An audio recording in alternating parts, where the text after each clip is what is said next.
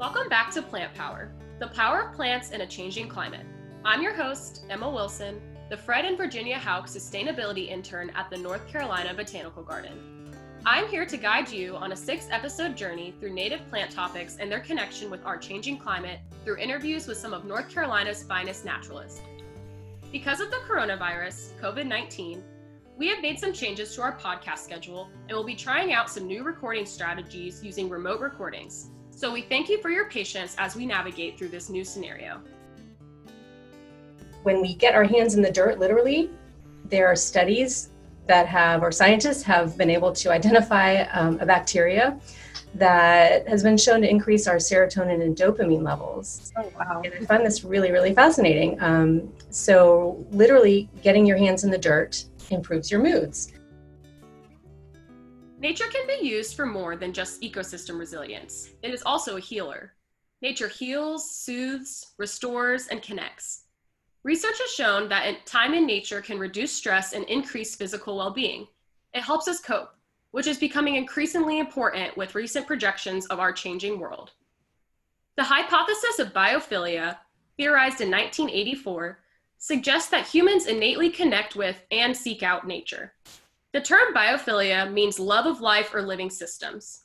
We are currently living in the geological era known as the Anthropocene, which is defined as the era in which human activity dominates and heavily impacts our climate and environment. In the Anthropocene, the connection between humans and nature has dwindled as we continue to advance technologically and spend less time outdoors. We spend way more time on devices than we do in nature. This poses a problem with taking action against climate change impacts because of a lower sense of urgency and a lack of knowledge of local ecosystems. The biophilia hypothesis has potential to aid in the climate crisis by reconnecting people with nature and by strengthening the cause to support and defend natural areas. This has been implemented through the use of park prescriptions, ecotherapy, forest bathing, and other activities. This episode comes at a relevant time as Americans and nations across the world are facing the coronavirus, COVID 19. The threat of illness, caring for sick family members, and forced social distancing and isolation measures have increased fears and anxieties throughout the country. Now more than ever, do we need to turn to nature for healing and peace. Today, I have the pleasure of speaking with Dr. Leslie Montana, a mental health specialist that has utilized nature as healing in her work at the University of North Carolina's Counseling and Psychological Services, also known as CAPS. Leslie, thank you so much for speaking with me today. Thank you so much for having me, Emma. Of course. Leslie has streamlined a relationship between CAPS and the Carolina Community Garden, allowing students to work and be outdoors in order to aid them in their well being. Dr. Montana, do you mind explaining a little more about the program and how it got started? Yes, I'm happy to do so. I um, will first explain a little bit about the Carolina Community Garden. Um, it's a partnership between the university, the botanical garden, and the community. And the aim, as far as I understand, is to grow sustainable produce. Um, this food is donated to employees of the university, especially those who uh, would not normally have access to fresh produce. And um, the relationship between the garden and the counseling center, or I should say um, between the health center, ca- uh, campus health. Um, last summer, one of my colleagues was volunteering at the garden, and she had the idea of promoting the garden as therapy to students, um, really to um, to help them with anxiety and depression. Um, have you gotten any feedback or results that you've seen from this program? So Yes. Um, as far as feedback at this point, a lot of it is anecdotal. Mm-hmm. I've had students tell me that um, the time they spend outdoors in the garden is the highlight of their week, that they return on a regular basis. I, um, I met with a graduate student who swears that she would not have made it through her program were it not for the garden. Wow. So I think it really can and does make a big impact. You know, looking at the kind of the bigger picture, we we know that gardening is good for us. Mm-hmm. There are you know physical and mental health benefits. Um, there's a lot of research behind this. Gardening therapy, otherwise known as horticultural therapy, has a long history. Um, I um, have heard and read that you know it dates back to ancient Greek times. So it sounds like you're writing prescriptions for students to be in nature. Is that true?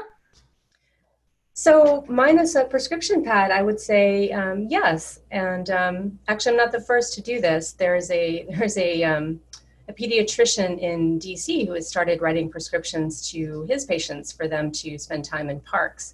Um, but I think this is along this falls along the same lines, and um, I it's as if I were writing them a prescription. I do I do really um, believe it's a good idea. Gardening is is good for us in so many ways um, that I think it's it's worth um, prescribing it as if I were prescribing a medication.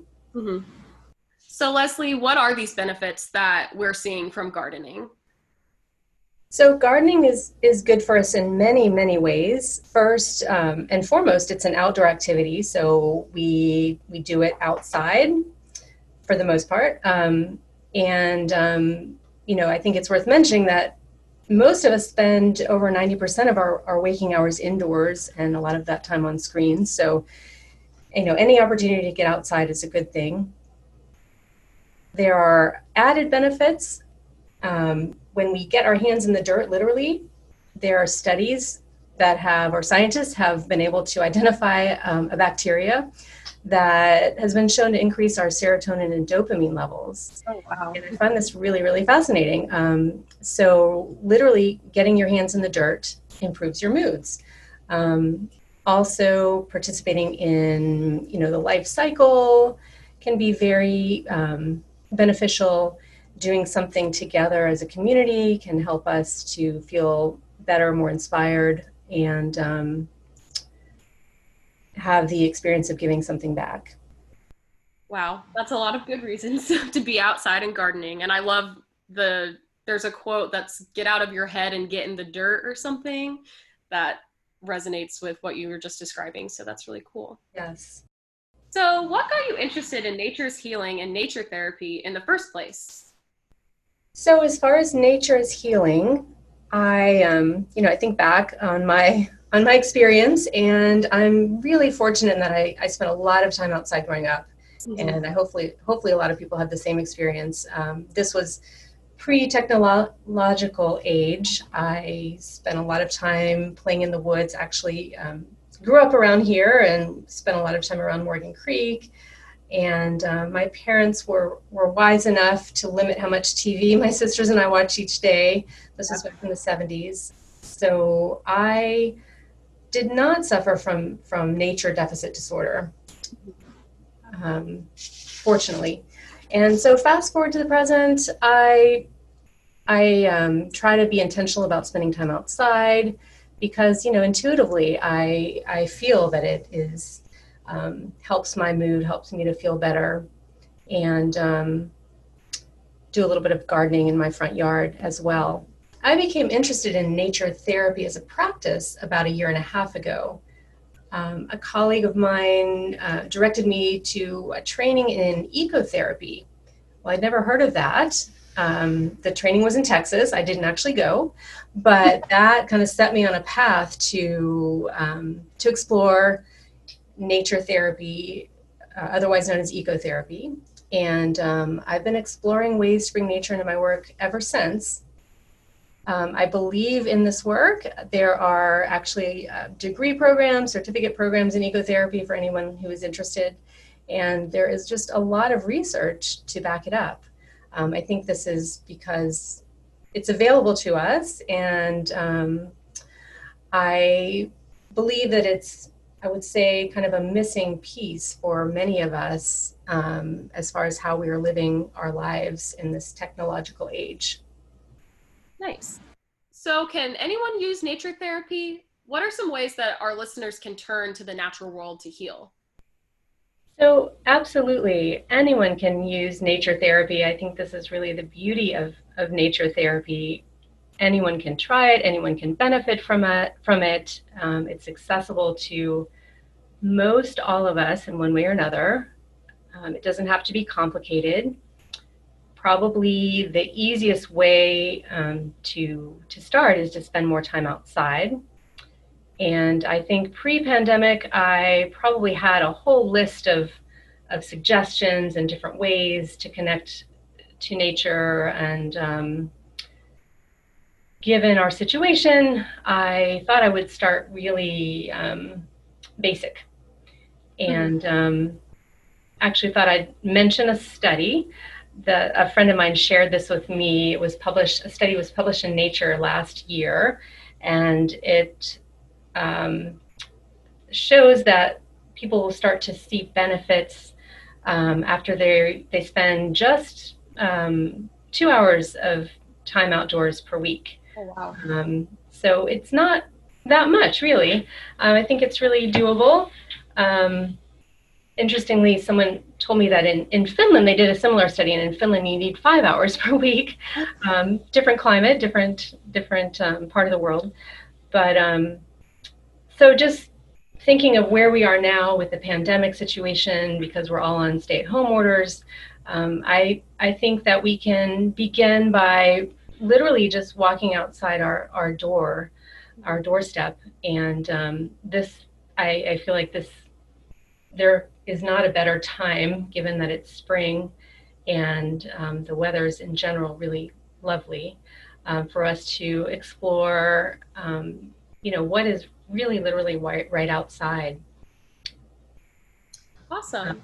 Yeah, I heard, you know, I heard mention of plant blindness, and I think the first episode. And um, I also think we tend a little bit toward place blindness. Mm-hmm. And so I think that um, as difficult as the situation is right now, I think many of us may be pleasantly surprised to discover what is really close, what is really nearby. And um, I'm, I'm finding that myself, you know, taking walks um, in my own neighborhood. Mm-hmm. Wow, that's a really good point. Actually, I I am also at home, my where my parents live, not in Chapel Hill anymore, but I've been exploring some state parks that are near me that I didn't even know were there, and it's I've been pleasantly surprised at all of the nature that's around me that I can utilize during this time of anxiety. But that's a really good point. Um, and as far as some people in our country and across the world are facing a situation where they aren't even able to leave their homes, do you think that them using their imagination and visualization skills of the natural world would be helpful during this time of anxiety and fear?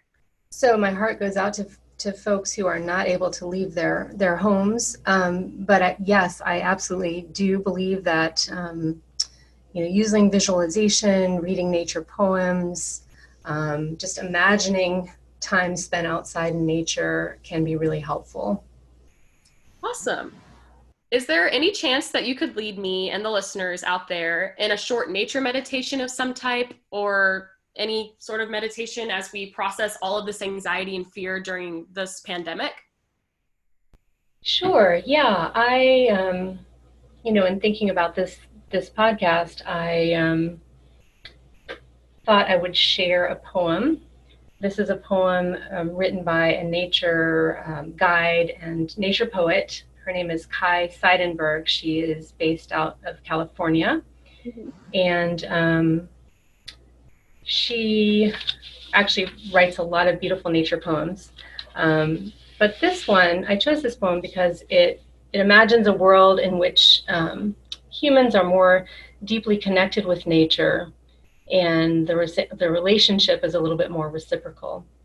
And um, I think it's something we can aspire to during our walks outdoors and during um, you know hopefully we'll be spending a little i'll be spending a little bit more time outdoors in the next few weeks and probably months ahead.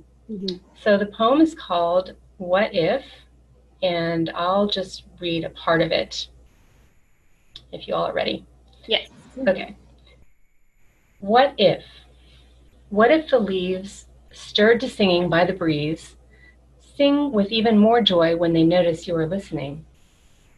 What if the small white flower quivers with delight when you notice her tiny yet honorable contribution to the beauty of this world? And what if that brief moment is all she needs to know that her life is worth living and all her efforts are not in vain? What if? So that's part of the poem. And um, I hope you enjoyed it. And the title of the poem is What If? Yes, that's correct. Awesome. Cool. Well, I think that's all the questions I have for you. So thank you so much, Dr. Montana, for your time and leading us through that awesome meditation exercise. And I hope you have a good day. Stay healthy. Thank you so much, Emma. Take care. Thank you for tuning in to this episode of Plant Power. Dr. Leslie Montana provided us with some really useful information on how to use nature as healing. If you are interested in learning more, continue listening with us over the next few weeks and check out our website for more resources at ncbg.unc.edu slash plantpower. Next time, we will explore the topic of native plants and pollinators with an NC State employee, Clyde Sorenson. Tune in next time to hear more about that topic. With us today, we had Dr. Leslie Montana from the University of North Carolina's Counseling and Psychological Services. This podcast is made possible by the North Carolina Botanical Garden. This episode was produced by Jana Starr with music brought to you by Terry Bachland. If you liked today's episode, please subscribe to our podcast and share it with a friend. I'm Emma Wilson, and this is Plant Power.